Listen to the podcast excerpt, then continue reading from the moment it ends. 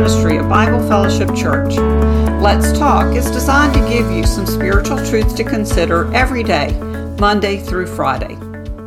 Have you ever had one of those moments when you realize that your initial perception of something was all wrong? You thought you understood what was going on, but then realized that you reached a conclusion that is flawed. It then takes a little while to get everything else in proper view again after the correction has been made. We're going to look at a passage today where the disciples are confronted with just such a situation.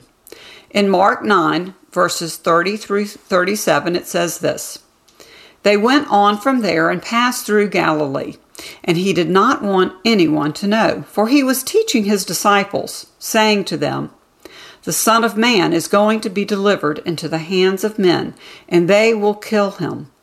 And when he is killed, after three days, he will rise. But they did not understand the saying, and were afraid to ask him. And they came to Capernaum. And when he was in the house, he asked them, What were you discussing on the way?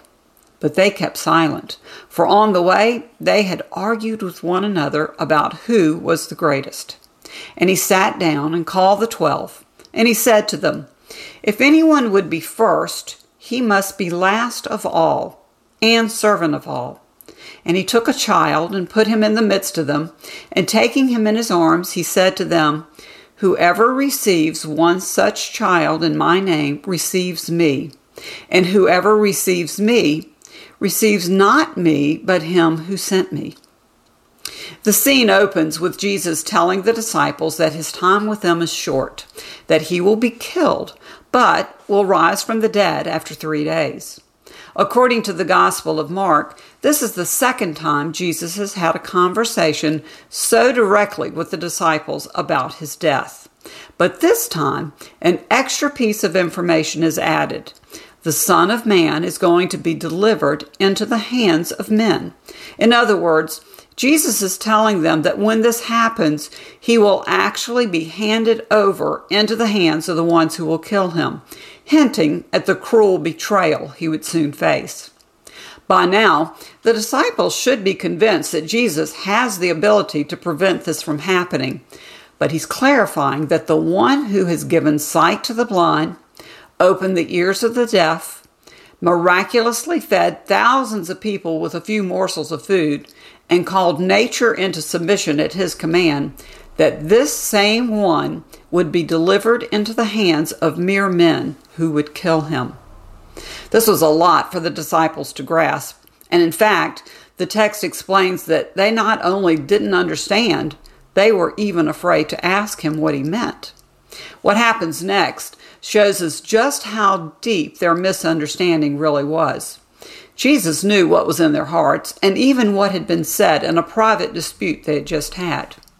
Jesus waited until they were in a more private setting, in the house, the text says, and th- then Jesus asked this inconvenient question What were you discussing back there as we were walking to Capernaum?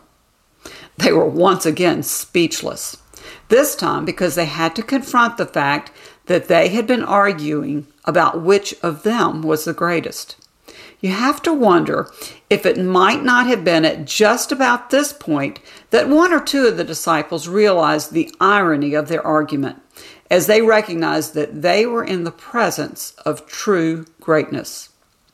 What follows is an interesting progression of illustrations that Jesus masterfully used as he corrected their understanding of greatness.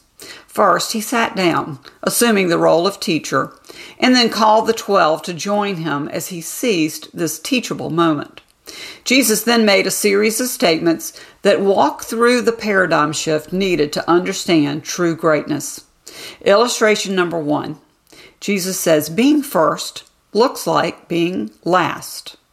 The first correcting picture is completely contrary to the common view of greatness that includes power and self promotion, not the humility of self denial. Then, illustration number two progresses a little lower as Jesus explains that true greatness looks like being a servant.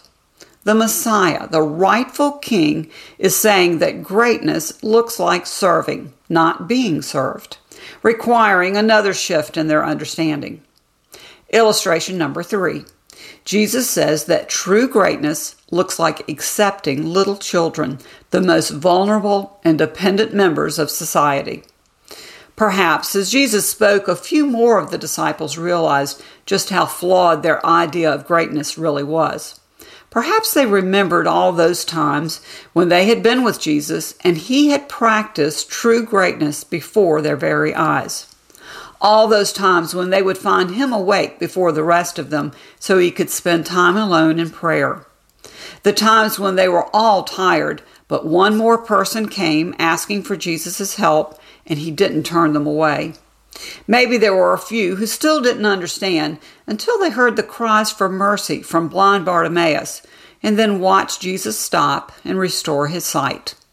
Or maybe for some, it took the vision of true greatness in the ultimate act of self sacrifice as he was delivered into the hands of the ones who would kill him. Sadly, we know for one, Judas Iscariot, he didn't understand until it was too late, and even stooped to betray the one who embodied true greatness. So let's look to Jesus, the one who not only defined but lived out true greatness in all its glorious detail as he lived a life of self denial, servanthood, and acceptance of the most overlooked around him. Let's ask Jesus to correct our definition of greatness, just as he did for the disciples, and for him to show us how to live this out before a watching world who is still wondering what true greatness really looks like. Let's pray.